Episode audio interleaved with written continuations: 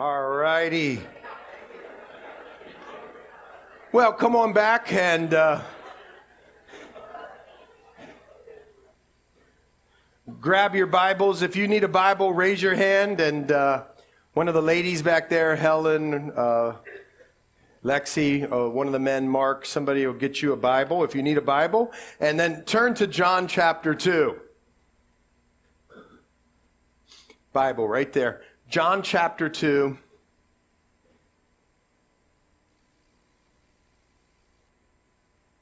I often say, if I, this is just way we're convicted, so we're just going through the Bible verse by verse, chapter by chapter, and we're in John chapter 2.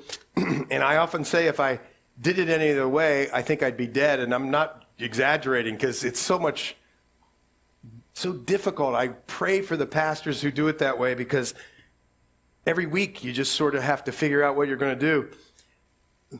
Praise the Lord. I'm just going, I already know what I'm going to do. And this week in John chapter 2, he just lays out the Easter message for you. So, triple and doubly and quadruply praise the Lord for that from a selfish standpoint. But we are, we're going through the book of John. And, uh, Remember now, there's the synoptic gospels Matthew, Mark, Luke. And then there's John. It's standalone. It's a gospel, but it's different. It's written for a certain purpose. And come on, folks, you know, no hiding the ball. He just sets it out why the book of John is written and how much better of an Easter message is this? Oh, wait a minute, I better take time out. And here's why nobody gave you the announcements. but there's, I'm going to let you read your bulletin. You read your bulletin, and that has all the announcements, except for this announcement is not in it. Every family here, we'd like to give you a, a gift bag when you leave.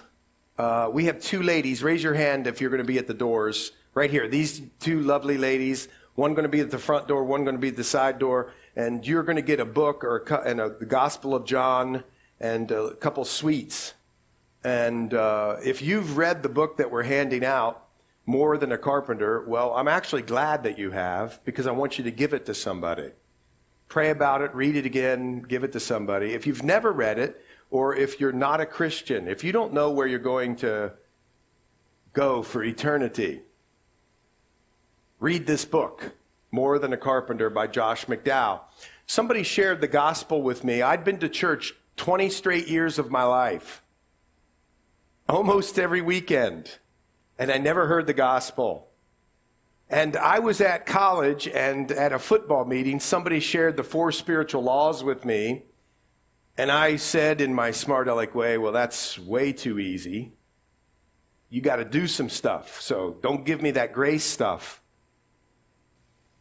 And I started examining the claims of Christ. And the per- first person I ever went to hear deliver the gospel, praise the Lord, was Josh McDowell.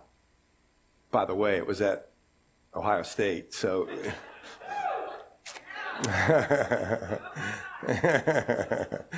We're from Columbus, if you can't tell. But anyway, it was at Ohio State. Uh, Josh McDowell gave the gospel, and that was instrumental in uh, my salvation. And if that can help you, if the Lord can use it for you or somebody you know, uh, get your gift bag uh, when you leave, okay? That's one announcement. The other announcement is if you're interested in going to Hungary with us, you know, you just, I just I watched 60 Minutes the other night. If you haven't watched that, go on 60 Minutes' website and pick up last week's, last Sunday night's interview with the president of Ukraine.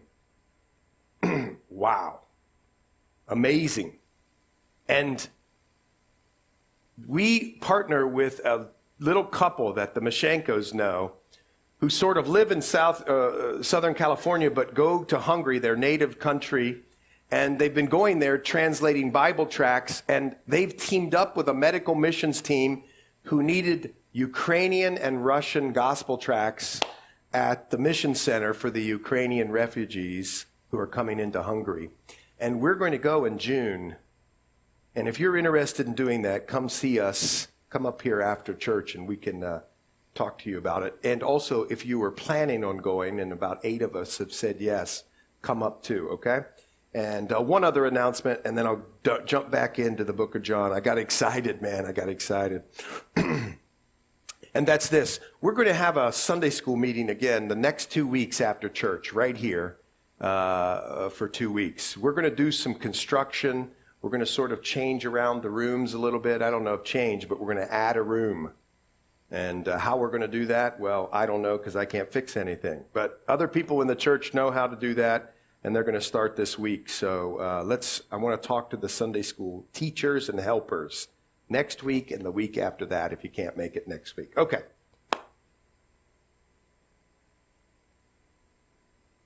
Oh, well, I guess I'm going to do more announcements than I thought. A women's luncheon is coming up on May 7th from 11 to 1. Wow, how did I get that? And the sign up sheet's in the back. Oh, it's coming around. And uh, sign up, and we're going to have an awesome time, food, fellowship, and a great teaching and uh, testimony by one of our own ladies here, Elaine Dennis. So come, come to that, okay? All right. Oh my, oh my. Yeah, we do want you to take your photo booth uh, picture. Okay. Okay, no more. No, I'm kidding. so, John, this is what we're excited about. Not a synoptic gospel. He writes for a specific purpose and he doesn't hide the ball. It's the perfect Easter message. In fact, in the 20th chapter of the book of John, if you want to turn there, we'll refresh our memory. John sets it forth. He says, I'm just going to tell you straight out while I'm writing the, this gospel. And he says it in verse 30 and 31. He says, And truly, Jesus did many other signs. Now, I want you to take a time out there for a minute.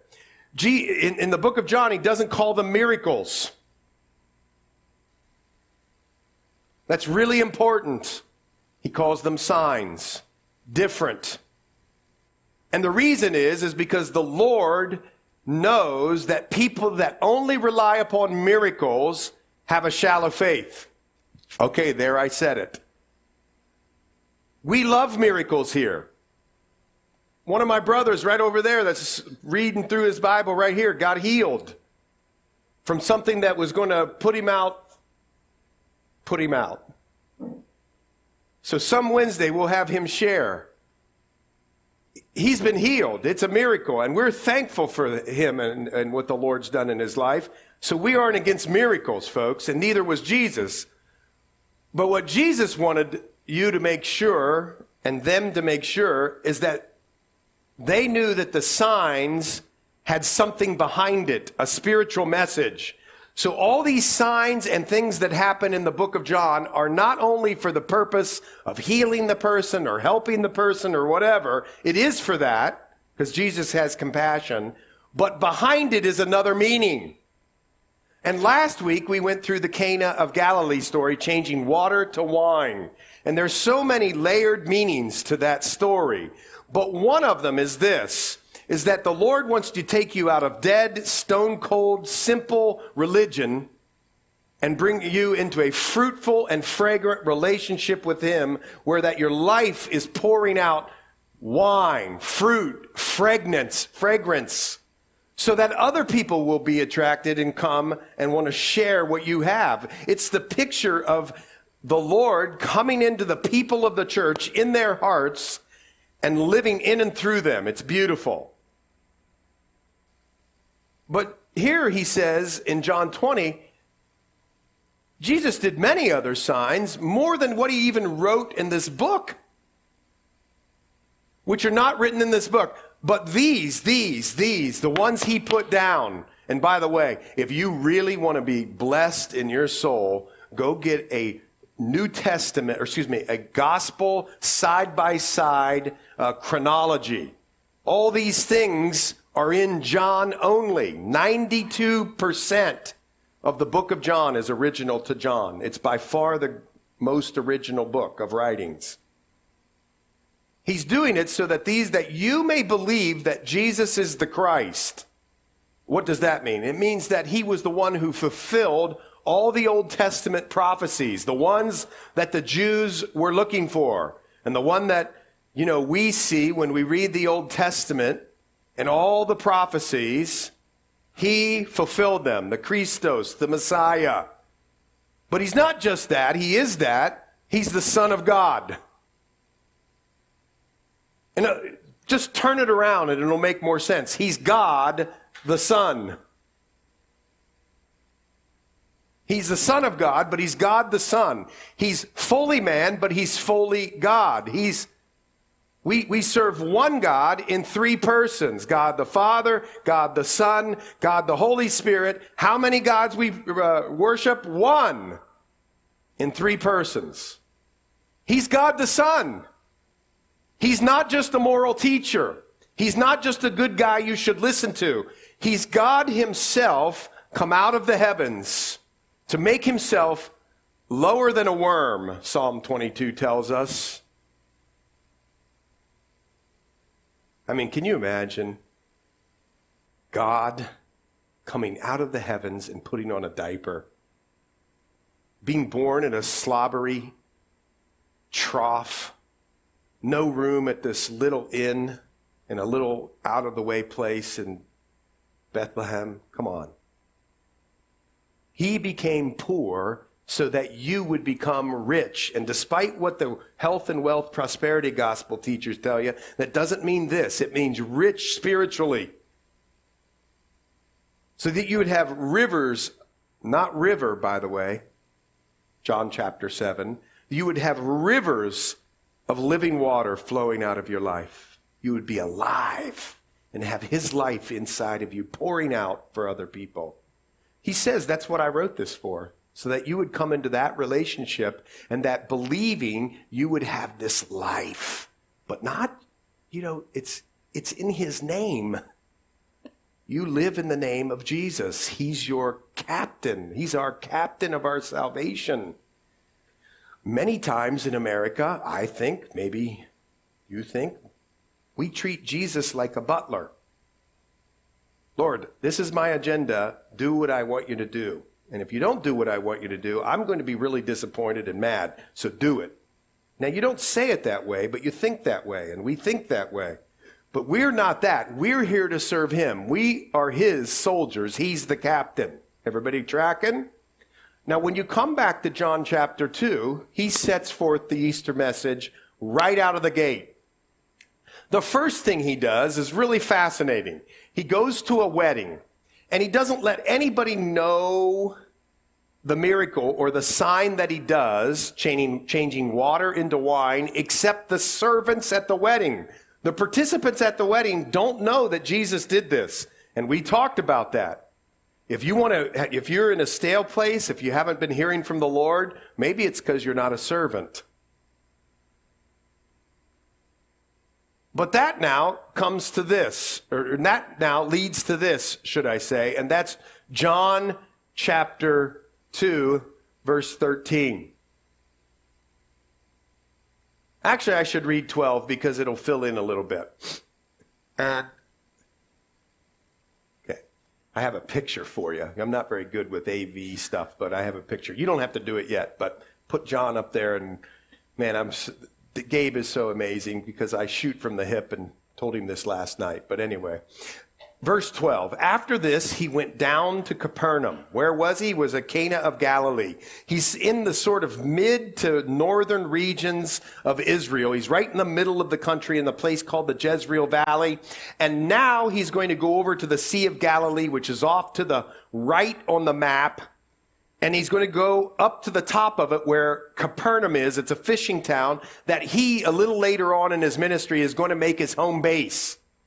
And it says that he goes down to the Capernaum, and the reason he does is not because of direction, it's because of topography. Going down to Capernaum means you're going right down to the shore of the Sea of Galilee. The Sea of Galilee is about 700 uh, feet below sea level. The Dead Sea in the southern part is way lower than that, the lowest place on earth. But Sea of Galilee, 700 feet below sea level. So he goes, I go down to Capernaum, or they go down to Capernaum. And look who went down with him his mom, his brothers. Folks, those aren't spiritual brothers, those are real half brothers. The Bible tells us that his mom and dad had children after him. And he had brothers, and he had at least two sisters, because in another gospel, it says in the plural, he had sisters, so he had at least two. Five of his brothers are named in another gospel. And his disciples, and they didn't stay there many days. Now, though, the Passover takes place. You need to know something. He's way up in the north of Israel.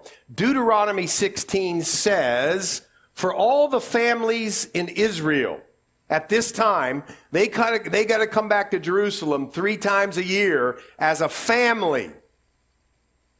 And one of, uh, one of the feasts included in that commandment or that law that they had back in the Old Testament was Passover. Now you know Passover. It's in the book of Exodus. They're in Egypt, which represents sin and bondage and slavery in the sense that, anyway, that they were enslaved by the Egyptians, right? You know this. And they wanted to leave, and Moses want, wants them to leave, and they go through these plagues, and they get to the last plague, and the Lord says, Here's what I want you to do. I want you to go pick a spotless lamb.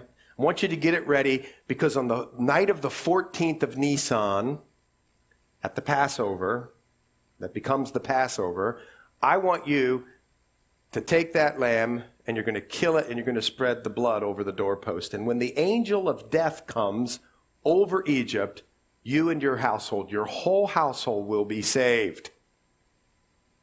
That's in the Old Testament. In Corinthians, the Bible tells us that Jesus himself is our Passover lamb. So I want you to know that background because it says at the Passover. Now, Jesus, this is at the beginning of his ministry. We're not at the time yet. We're about three years away from the time that Jesus is on the cross when we're examining John chapter 2. Three years. So he went to the Passover. You see it? Now, the Passover of the Jews was at hand. And Jesus went up to Jerusalem. Why up? Because of topography again. He was going up in elevation. And he found in the temple, hit it, Gabe. Gabe's the man. He seriously is.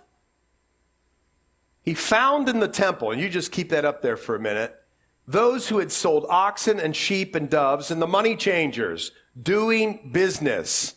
When he had made a whip of cords, he drove them all out of the temple with the sheep and the oxen and poured out the changers' money and overturned the tables. And he said to those who sold doves, Take these things away. Do not, do not make my father's house a house of merchandise.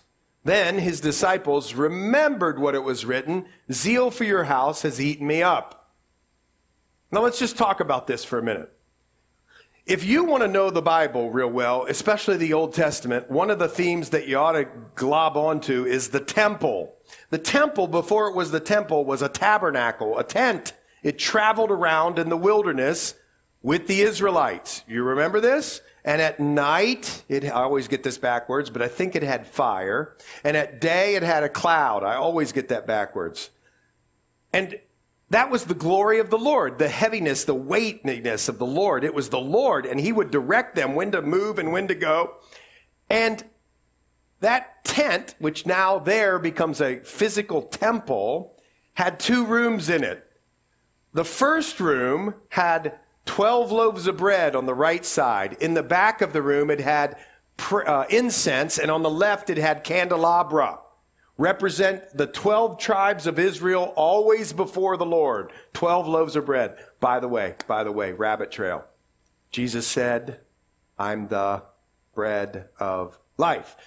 Going back to the back, there's uh, incense that would make its way up. Of course, incense goes up. Anybody ever live in the 70s? Well, you'd know. Incense goes up and you smell it. And that represents the prayers of the saints that the Lord considers and works on. And on the left, the candelabra, the light thingy.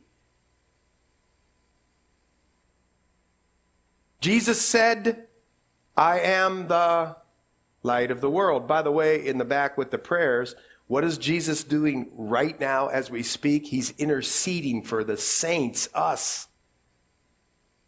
There was behind that prayer place, the incense place, was a veil.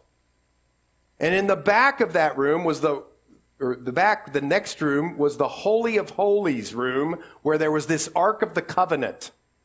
I hesitate to say it, but did you ever watch Raiders of the Lost Ark? They were looking for stuff like this, right? And man, when I was a kid, it was sort of confusing. I'm like, why is Harrison Ford in the Bible? And I couldn't figure it out. Well, this is sort of what they were talking about.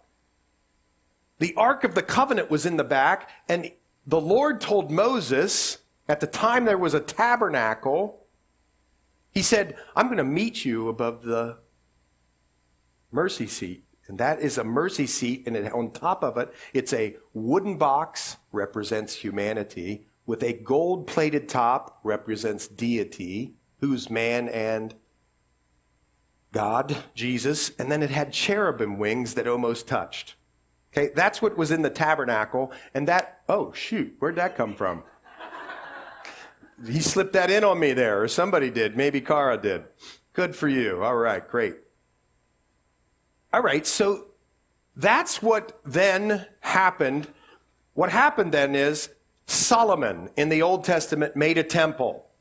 That temple gets wrecked in 586 BC, and then fast forward to about 20 BC. Did you see what I did there? 20 BC, after Zerubbabel, who here has ever heard of Ezra and Nehemiah? Okay, Ezra and Nehemiah is the rebuilding of the temple after they come back from Babylon. I know I'm losing some of you here, but I'm going about ready to put you back on the highway. And that second temple was not as glorious as the first one. And there was this dude named Herod about 20 BC. He becomes the person who rules over that area of the world. In fact, you always read about him. He was a dastardly evil dude. He killed the babies. Anyway, he was a short guy who had a building complex. No offense if you're short. And he built all around Israel. And one of the things he did was he said, Well, I'm going to get in favor with the Jews here. I'm going to make their temple, which was the second temple, amazing. That's it. And this is up on the Temple Mount in Jerusalem. I don't know if you were reading the news last week. There were a whole bunch of riots up here last week between the Palestinians and the Israelis. This is the most contested area of land in the entire world. David bought this place. It was a threshing floor. Abraham, you ever heard of Abraham and Isaac where he sacrificed? Okay, on this mount, it's called Mount Moriah. And they actually then put that temple there after Solomon, Zerubbabel, Nehemiah, Ezra, and Herod in 20 BC makes it grand. Why am I telling you all this? Because this is where Jesus came to right here. And he walks up there, and I don't know if you can see it, but this is the south. You see, you would go under these, you see those entryways underneath there? he, they would, people would walk in there and they would come out right there at the top where those entryways are. You see them right here closest to me? And what happened was on those outer areas, those outer areas, it was called the court of the Gentiles. Gentiles are non-Jewish people. Now, put your thinking caps on. What, if anybody asks you, why did God choose the Jews? Here, you know what? You'd say one word, grace. You go, what? Grace? See, this is not some um, racial thing that God has a thing for another race over another. It has nothing to do with that. Not at all. Everybody's equal in Christ. But what God wanted to do is take this little nation by grace. He took the simple things of life to confound the wise. He took this little nation so that the whole world could see God's love. So, they had an outer court, including this thing right here, closest to me, with a covering on it. That's called the stroa. The stroa. What's there now is a mosque, but anyway, it's the stroa. And that's where the people set up the money changing tables and the doves and the lambs and all that sort of thing that you're listening to or reading here. And he found in the temple, verse 14, those who sold oxen, sheep, doves, and the money changers doing business. Folks, it happened right there in the court of the Gentiles. It was the place that non-Jews could go to pray and be taught. but they couldn't go any closer into the temple. God bless you. There were courts inside of it, like a Russian doll, until only certain people could go in that temple area. You, everybody tracking with me? So the Stroa is in the court of the Gentiles, the place where the Gentiles could come and see what God was like and hear about God and learn about God. And Jesus, during the Passover, walks up those steps. I'm convinced he walked up those steps. And he came out there and he sees it. This is the first, at the first part of his ministry, three years before the cross. By the way, at the end of his life, on the last week of his life, he also did it again. It's in a different gospel. He did it twice. This is the first time he did it, only found in John. Everybody with me? He goes up there and he sees sheep and doves as the money changers. Why was he mad? Because these people who were coming, even the Gentiles, would have to solicit and pay, or would have to uh, uh pay a, a temple tax. But what was funny was if you brought your money from like a Greek or a Roman coin, that didn't do well. You had to have a certain type of coinage. So there were money changers there. There was an exchange booth. And they would, the exchange rate was horrendous. In other words, the people in the money changing booths were, uh, uh, you know, profiting from this. What else was happening? Well, the people were bringing their animals or uh, coming up this way and seeing the people who were bringing their animals and they would see right there in the outer courts that their animals that the families brought weren't working. They weren't spotless enough. They weren't without blemish enough.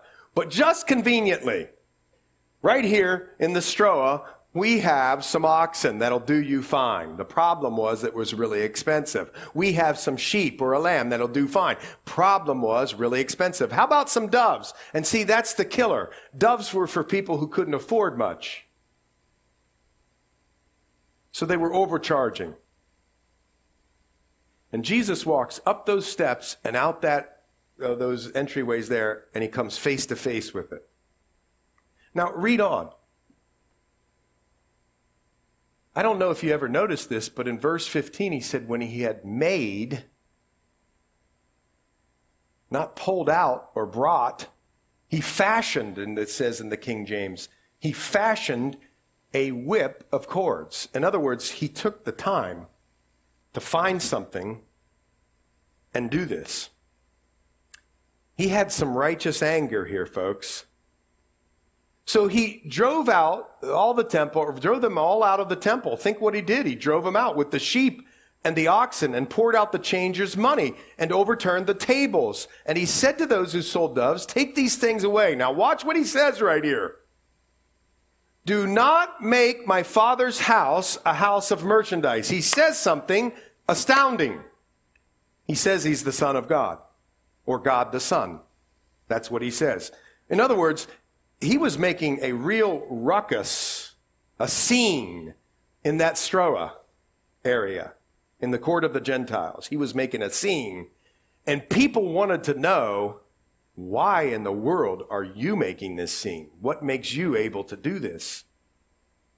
And he says, Take these things, don't make my father's house a house of merchandise. Then his disciples remembered that it was written, Zeal for your house has eaten me up. That's taken straight from Psalm 69. They're like, Whoa, wait a second. We know that the messianic psalm of Psalm 69 says that the Messiah is going to be zealous for the house of the Lord. Could it be? Is it that we're watching it as it's happening? Everybody with me? So the Jews answered and said to him, It's like you just did a sign, you sort of articulated the sign, but what sign do you show to us since you do these things? What sh- sign is it that will tell us, watch, this is important. What sign is it that says you have the authority to do any of these things? That's what they're asking. Remember, these are the religious people of the day, the religious high order, the important quote unquote people who are asking this. And they're saying, how in the world, who gives you authority to do this?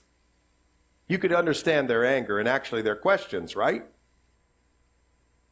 What is Jesus so mad about? He's mad that they're uh, blocking, they're interfering with the people who don't know God coming into a relationship with God. Anything that's blocking that, he's not happy with. And in this case, people are getting ripped off, like ripped off. I mean, I know I say this and get in trouble. But don't you just watch on TV sometimes and you're going, seriously? Now, not every person on TV is bad. I'm not saying that. But you know, if you give a thousand, you're going to get 10,000. And you need to sow into my ministry. And if you don't, whoo, watch out for you. See, we have it everywhere, folks. It's on our TVs, it's on our radio, it's in our social media, it's everywhere.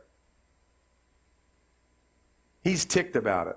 He's angry. He has righteous anger. Anything that distracts from people coming to hear the word of the Lord, the teachings of the Lord, to worship the Lord, anything that distracts from that, he ain't happy about. You get it? That's what's going on here. So they ask him this well, what gives you the authority? And he says, Well, here's what it is. Jesus answers and say, said to them, Now, this is really important that you quote this right. Most people, when they remember this verse, say, I will destroy this temple in three days, I will raise it up. But Jesus didn't say that at all. He said, Jesus answered in, uh, uh, in response to their request for authority, he said, Destroy this temple. It's not, I will destroy this temple. He's saying to them, You're going to destroy this temple. And then three days I will raise it up, raise it up. Now the Jews said, wait, wait, wait, wait, wait, wait, time out.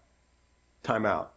They knew that Herod started building this in 20 BC. We're in now 26 or 27 AD. So they'd been building it for 45 or so years. You understand? They weren't building it, they were renovating it they would actually not get done with it technically until 63 AD. And they still really weren't done with it. And in 70 AD, the Romans came in and wrecked that temple. So the Jews are scratching their head. And this place is huge now. That pavement area, or whatever you want to call it, that flat area, that's a big old area. Huge. And he says, Destroy this temple, in three days I'll raise it up. And the Jews are like, Whoa, whoa, time out. It has taken 46 years to build this temple, and you're going to raise it up in three days? No way. Scoffers, no way. In fact, I want you to turn with me a couple places. I want you to turn with me to Matthew 26. Go there. Turn with me to Matthew 26 because this really stuck with people. Go to Matthew 26. I want you to see it for yourself, okay? If you go to Matthew 26 and you go to verse 60,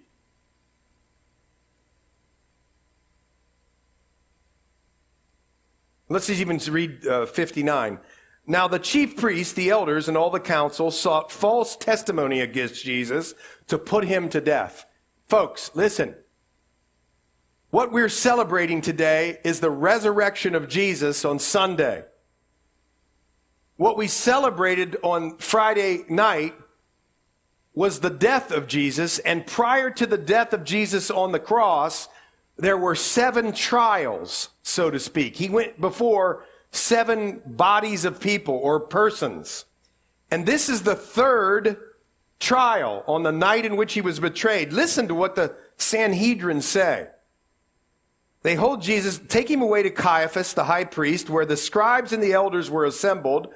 But Peter followed at a distance to the high priest, And he went in and sat with the servants. Oh, sorry, I'm getting way down there. Now the chief priests, the elders, and the council sought false testimony against Jesus to put him to death, but found none. Even though many false pro- uh, witnesses came forward, they found none. Watch this. But at last, two witnesses came forward and said, This fellow said, Watch, I am able to destroy the temple of God and to build it in three days. Jesus never said that, folks he said, You destroy the temple and I'll put it back up in three days. They twist it three years later. This stuck in their minds for three years. And they said, We remember when you said this. In fact, they coached the, this religious order, coached these witnesses to say it. And they didn't say it right. And it turned out they couldn't use the false testimony. Is everybody still with me? Okay, now watch this. They actually, you can also read about that in Mark 14, 57 and 59, but I want you to go somewhere else. I want you to go to Mark 15. Go to Mark 15. Oh. Wait a minute. I'm not there. I'm sorry. I'm having a tough time. Oh, come on. Okay, Mark 15, and I want you to go down to verses 29 and 30. Now, this is when Jesus is on the cross. Okay? Before I showed you a trial, one of the trials. Now I'm showing you Jesus on the cross. It's three years after John chapter 2, what we're reading today. And here's what he says And those who passed by, the, the Lord is pinned to the tree here, folks. He's nailed to the cross. He's been bludgeoned and spit on and mocked. He's naked. He doesn't have a loincloth on. He's being publicly humiliated. He's dying. They put him in a place that everybody could see, a highway. And they wrote in Hebrew, Latin, and Greek an inscription, the King of the Jews. You know this. And there was two others, uh, robbers, one on his right, one on his left. They're humiliating and torturing Jesus. And those who passed by not only just made fun of him, look what the word is, they blasphemed him. They were basically saying, You're not who you say you are, and way worse than that. This is bad stuff. They're wagging their heads and saying, aha! Even the common people had heard this. That's what I want you to see. You who destroy the temple. He never said that he would destroy the temple. You who destroy the temple and build it in three, three days, save yourself and come down from the cross. What I'm trying to tell you is in John chapter 2, this destroy this temple in three days I will raise up, stuck in the minds of the religious order, the important people, and filtered down to the people who are passing by, and they make fun of him because of it. And worse, they blaspheme him. And Jesus said, Destroy this temple, and three days I will raise it up. Now, one other issue I just want you to know. If you looked at John chapter 10, verse 18, I want you to go there and then I won't make you to go to the other ones. But I do want you to go to John chapter 10, verse 18. How, how about verse 17 first? Therefore, my Father loves me because, watch, watch this, I lay down my life that I might take it up again, or take it again. Who takes up the life of Jesus in the resurrection, does Jesus say? He does. Are you getting that? Plain reading of the, the, the scriptures, right? Then go on to 18. No one takes it from me, but I lay it down of myself. I have power to lay it down. Is this plain or what? And I have power to take it again. This command I have received from my Father. I want you to see something here. Jesus Christ participated in the power of his resurrection. He participated in resurrecting him. You're like, really? Well, I want you to see something else, and I'm just going to tell them to you because we don't have time. Romans 6, verse 4, and Galatians 1 1 says the Father had a role in the resurrection of Jesus. Oh, by the way, guess what? Romans 1 4 and 8 11 says the Holy Spirit had a role in the resurrection of Jesus. The Trinity, the Godhead, participated in raising Jesus from the dead. I want you to see that. And the reason I want you to see that is there's some people that said Jesus has no role. Well, when I read John chapter 10, it's pretty plain. The Godhead. Okay, now with that rabbit trail, come back. 46 years? Really? Yeah, 46 years. But here, I want you to catch this, verse 21. Maybe you've thought about this some in your life. Maybe you've said, why is this in here? But he was speaking of the temple of his body. Therefore, when he had risen from the dead, his disciples remembered that he had said this to them, and they believed the scripture and the word which Jesus had said. Amazing. Those who were believing people, when they saw him resurrected, their whole faith was made secure. They didn't have all the answers. Who here loves to have all the answers? There's several of you here. I'm one of them. But here, when Jesus called these men and these women, what did he say to them? This is one of the most profound statements Jesus makes. Come, follow me. It's as if he's saying, I, I know you don't have all the answers, but just come and be with me and walk with me and talk with me.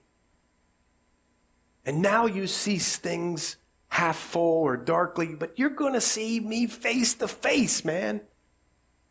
And then you're going to know. You don't have to have all the answers. Here they didn't. Watch this. Now, when he was in Jerusalem at the Passover, the feast, many believed in his name when they saw the signs which he did. Now, watch this. This is important. If you don't know where you're going, if you got hit by a bus today, sorry to be morbid.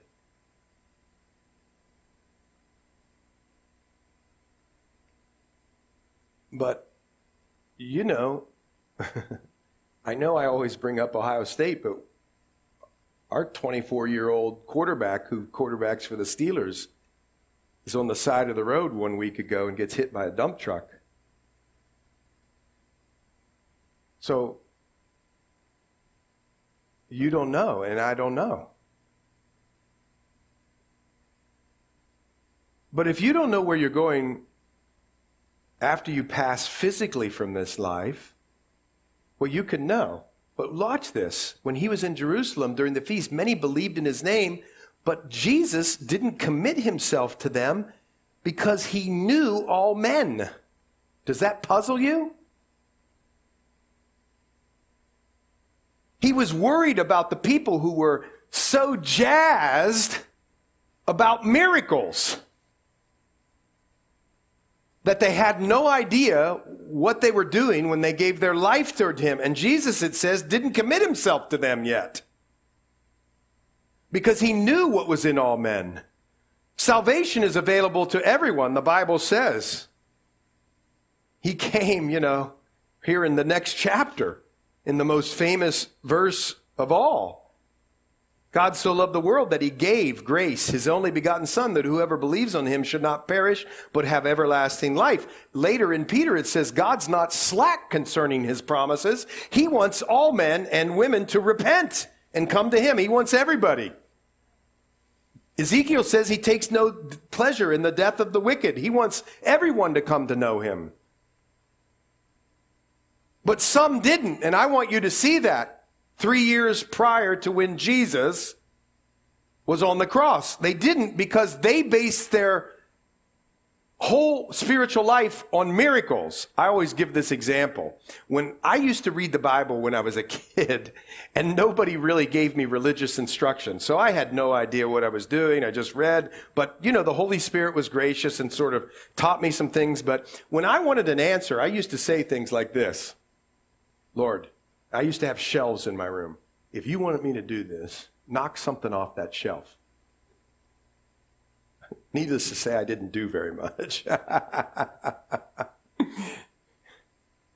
Anybody else done stuff like that? Yeah, right. You see, he knew all men, and as Jesus began to work these miracles, people began to follow him, but it didn't uh, lead to a real relationship with him. So there was no commitment. Do you see it? He wanted something deeper something more. And when you read the Bible, the Bible is very clear that we're to confess with our mouth and believe in our heart that Jesus is Lord. You know that. That's from Romans 10. But you know, most people just think, and by the way, I got saved by a magazine, so don't, or through a magazine, don't, I'm not knocking it, but most people just say, hey, read the back of this thing and you're fine. Well, that's not true. There has to be this thing where you're committing to the Lord. And the only, listen, listen, if you get nothing else out of today's teaching, get this. The only reason you're committing to the Lord is because He's committed to you. It's not because you're some great self disciplinarian. Do away with all of that. He says to take your self life and die to it. Don't even for five seconds of your life believe you don't need the Lord. That's what we're called to as Christians. And I want you to see something. These people, he, he knew what was in men. He knew the hearts of men. He could discern these things and had no need that anyone should testify of man, for he knew what was in man. There was something really going on here. Now, I want you to see something as I'm really, I think I'm going to make a point, but I'm kind of going around it right now, and I know it. I want you to see something in 1 Corinthians chapter 15, verse 17.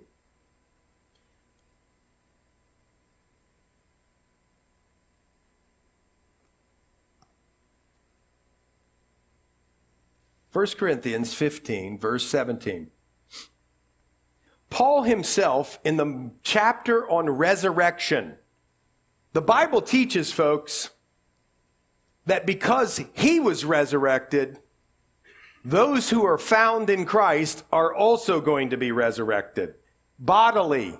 You're not going to be some Casper the Ghost in heaven. You're going to be a real, glorified, resurrected body person. And Paul's teaching you that in 1 Corinthians 15. But he says something really important that I want you to know today. It's this. Verse 17. And if Christ is not risen, what did we all put on Instagram this morning? He's risen indeed. If Christ is not risen, your faith is futile. We would be the dumbest people in the world to be here today if Christ didn't rise from the dead. If we were serving a God who is still dead, help us. It'd make no matter, it would have no impact, but we don't. We serve a living God, and that's the point Paul is making. For if, if Christ is not risen, your faith is futile. You're, and, and listen, you're still in your sins. You have no hope. Without the resurrection of Jesus Christ, you and I and we have no hope. Zero. Because when you die physically, you're going to go to heaven, go to meet the Maker, uh, God, and He's going to say, Oh, you've never surrendered, you know, you, you're not found in Christ. I'm not seeing you through the prism or the blood stained uh, uh, lens of my son. So here's what we're going to do I'm going to f- judge you fairly. That's what the Lord's going to say. And he's going to say, I'm going to judge you based on your own righteousness instead of the righteousness you could have received from Jesus Christ. And if you failed this much, the wages of sin is death. In other words, you and I need a Savior, and Paul knew it, and it's all because of the resurrection. Now, one other little around the corner thing. Turn with me to Acts 17. I want you to see what the early church did with respect to the resurrection. And then I'm going to make a point. Hopefully. Maybe. Pray for me. I want you to see something in Acts 16. Paul here is preaching at Thessalonica first, and then he's going to, I'm going to take you to where he's preaching at Athens. But here in verse 1, it says, Now when they had passed through Amphipolis, by the way, if you don't know this, we're in Acts. We're after Jesus died. We're after Jesus rose again, and now the early church is starting. I want you to see what the early church taught to people that they wanted to share the gospel with. Watch this.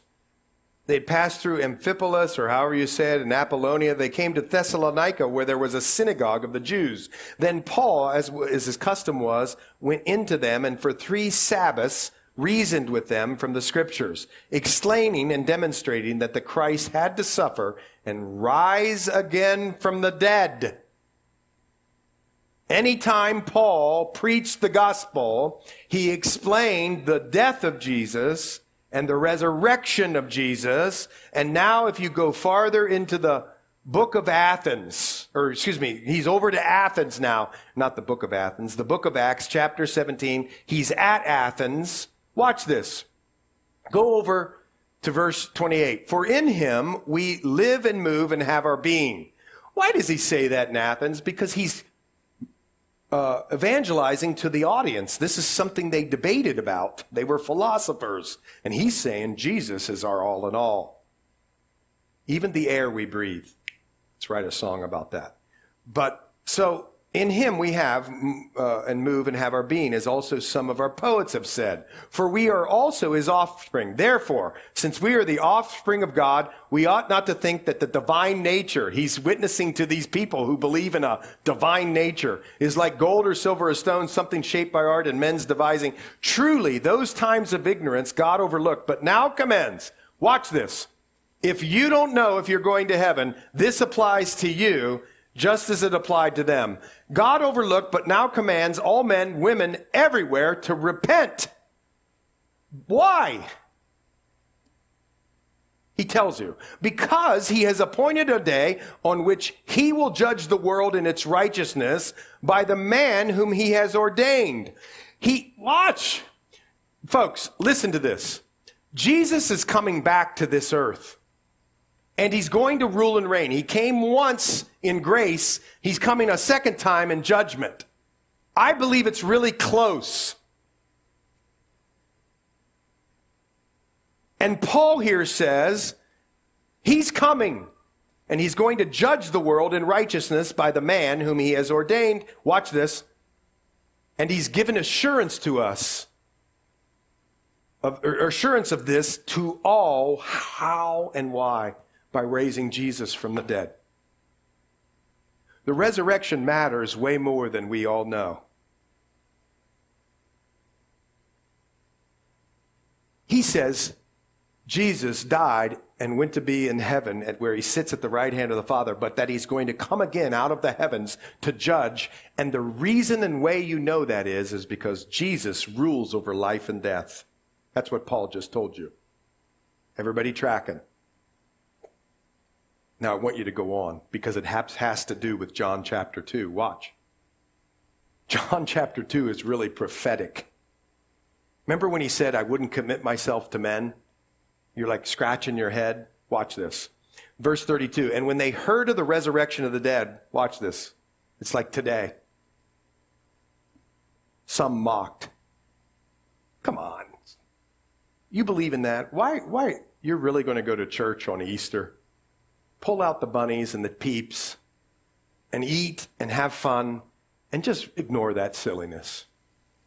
You really believe that a man 2,000 years ago could have any impact in your life in a country across the world in the Mediterranean Sea where it's really debatable, which it's not, by the way, whether he died or whether he rose again. You really believe that stuff? There's nothing new under the sun, is there? So some mocked, while others said, well, I'm going to take a little bit more time to listen to this. I'll have some more information, if you please. So Paul departed from among them. However, some men joined him and believed. And then it goes on to tell you. I wanted to show you that in the early church, when they were witnessing, they always brought up the death and resurrection, especially the, well, both, but the resurrection was always included. And it's the same now. There's people maybe even here who mock. There's people here who say, I'll do that later you know, come on, I'm a young kid and I'm going to sow some oats. And then when I get done partying, this is my story, by the way. When I get done partying, uh, then I'll start to consider. Well, ask Dwayne Haskins about that and his family. You just never know. And the Bible tells us that today is the day of salvation. And one other thing before we go. Turn with me to John chapter 20.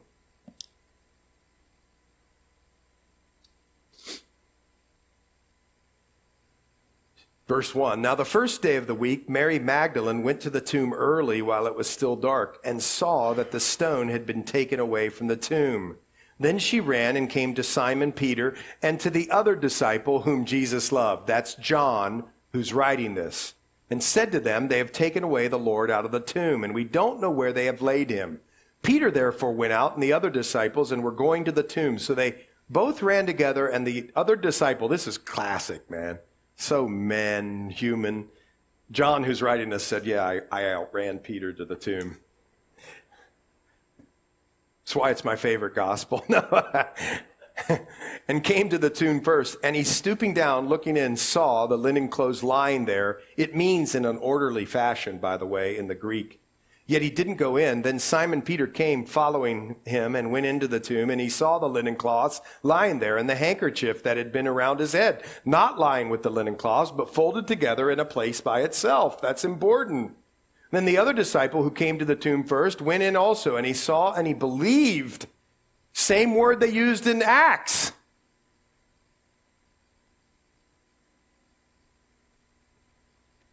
They believed, man. It was real. How do you distinguish Christianity from every other, other religion? It's this day. And that's it.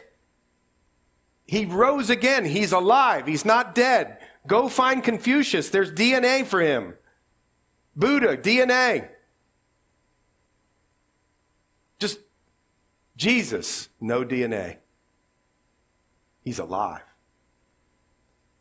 And they believed, they believed, for as yet they didn't know the scriptures that he must rise again from the dead. Then the disciples went away again to their homes. But Mary stood outside by the tomb weeping, and she wept, stooped down, looked into the tomb, and she saw two angels in, while sitting, or white, in white sitting, one at the head and the other at the feet where the body of Jesus had lain. Then they lay, said to her, Woman, why are you weeping? And she said, Because they have taken away my Lord, and I don't know where they have laid him. Now, when she had said this, she turned around and saw Jesus standing and did not know that it was Jesus. Jesus said to her, Woman, why are you weeping? Whom are you seeking? She, supposing him to be the gardener, said to him, Sir, if you've carried him away, tell him, tell me where you've laid him, and I'll take him away. And Jesus said to her, Mary. And she turned and said to him, Rabboni, which is to say, Teacher. Jesus said to her, Don't cling to me, or I have not yet ascended to my Father, but go to my brothers, brethren, and say to them, I am sending to my Father and your Father, and to my God and your God. Mary Magdalene came and told the disciples that she had seen the Lord and that he had spoken these things to her. Wow. Now, here, here's what I want to tell you as we close.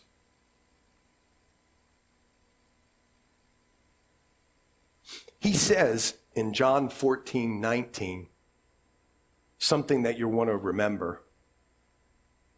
Jesus said, Because I live, you'll live also. I mean, how much more plain can it be? Because I live, resurrection, you're going to live also, John said. Remember, what is the greatest fear of man outside the church? Death. The worst thing that the world and humans can think of, death, is just the beginning of the greatest thing for the Christian. It's just the beginning of the greatest thing for the Christian. You walk with him and you'll talk with him.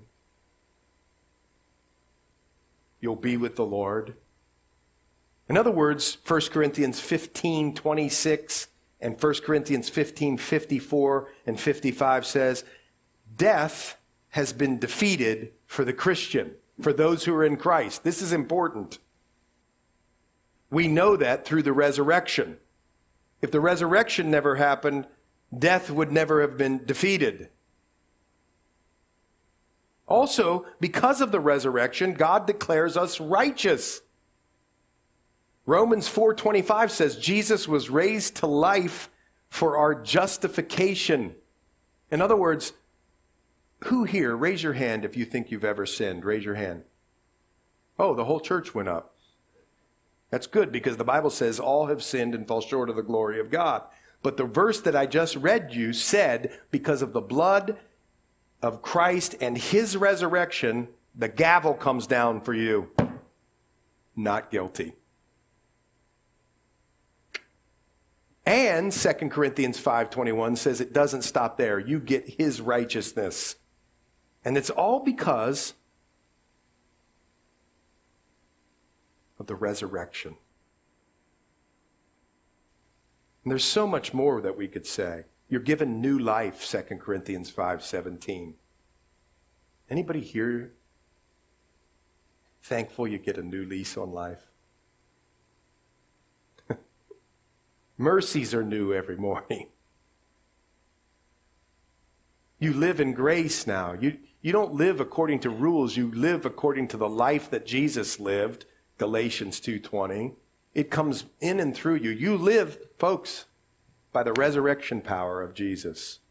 It's why Jesus said when he went away, You're going to do more and greater things than I am, I've done. And you go, What?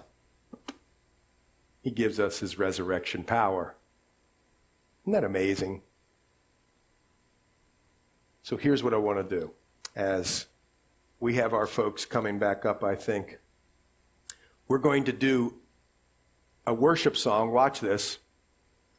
And then our folks are going to pass out communion. Who can take communion? Anyone who surrendered their life to Jesus Christ and in the fellow, in the family of God. If watch this before they get up here. Don't be distracted by them walking.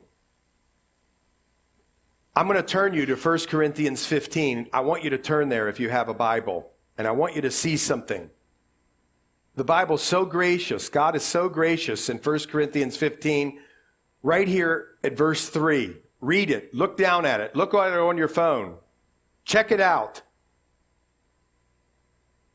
Paul says this, the writer Paul, who had been saved in a radical way. For I delivered to you, first of all, that which I also received. Watch this. Say in your mind with me, just say, do you believe that Christ died for your sins? Yes or no? Just say it in your mind. Do you believe that? Did you believe that Jesus came and died for your sins? Did you believe that he did it according to the scriptures? What's that talking about? The Old Testament prophecies that prophesied that Jesus, the Messiah, would do this. Do you believe that? Do you believe that he was he died, was buried, and that he rose again the third day according to the scriptures? Do you believe that? Is the Lord tugging on your heart in belief or for belief?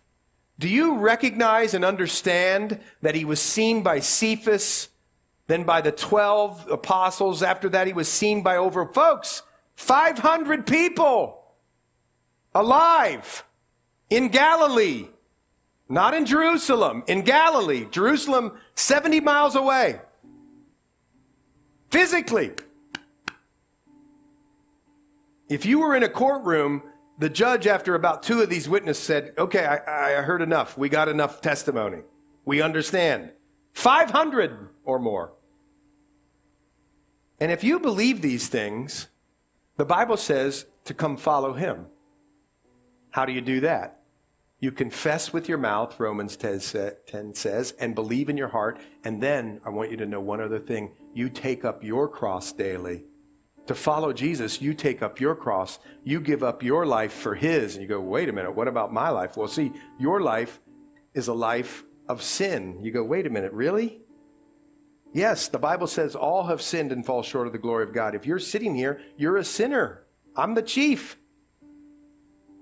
But the difference between a Christian and a non Christian is they're counting on the work of Christ at the cross and his resurrection, and a non Christian isn't.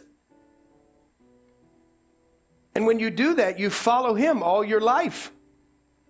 It's why you come here and sing. You're so glad. Paul again tells us in Romans 12, and then I'll be quiet. For those who do that, for those who surrender their life to Jesus Christ, watch, your only reasonable service, the only thing that's even reasonable at all, is to give your whole life as a sacrifice to Christ. Everything. So here's what we're going to do. I'm going to sit down. The guys are going to pass out communion. I'm going to come back up here, take communion.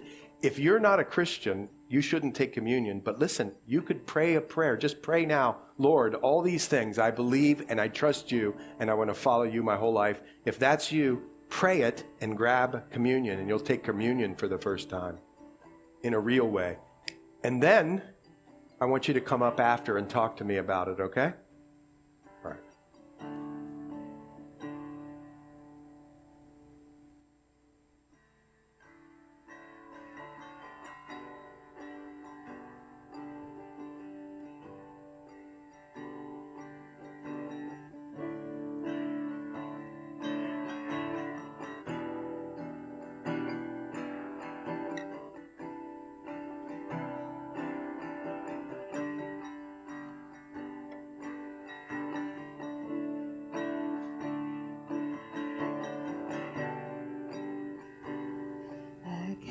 Cast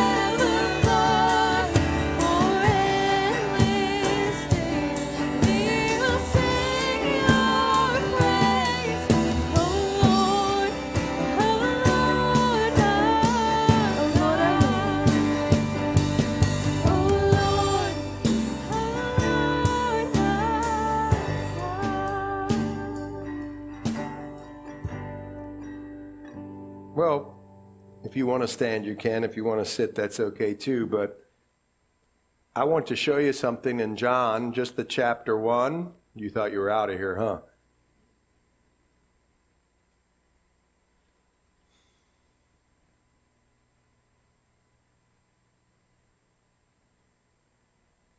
Says in verse 16, well, let's go 14. And the Word became flesh and dwelt among us, among us, and we beheld His glory.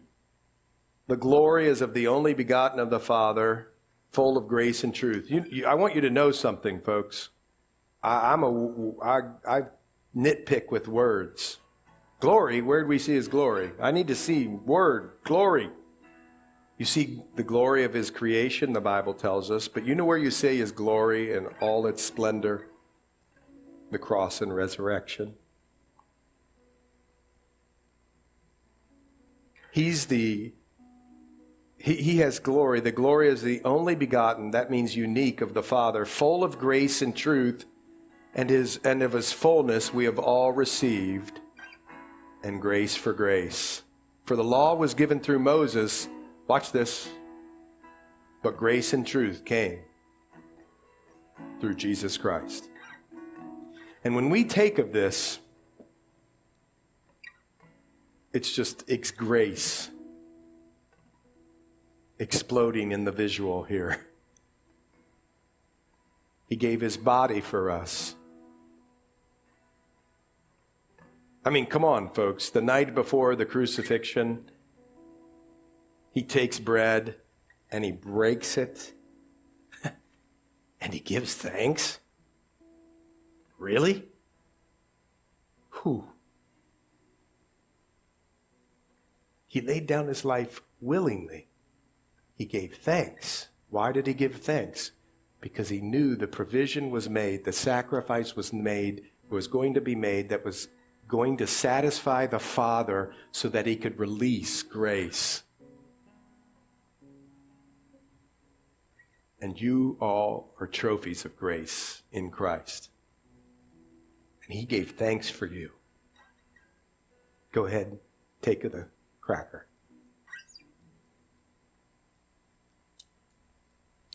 And also, he took a cup after supper. And remember, he said he was establishing something new a covenant of grace. How about that one, folks? Lawyers write these things in pen and ink and use little notary seal thingies. And this covenant was written in blood.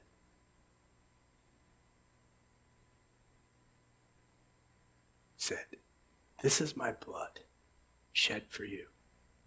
Go ahead and take the juice.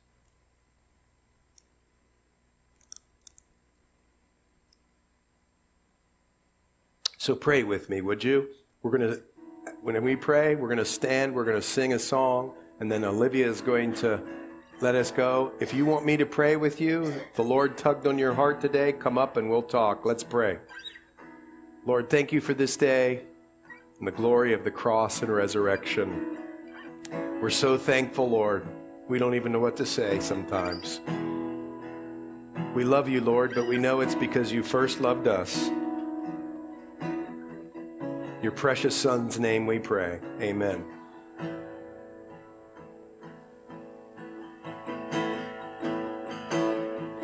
You are stronger. You are stronger.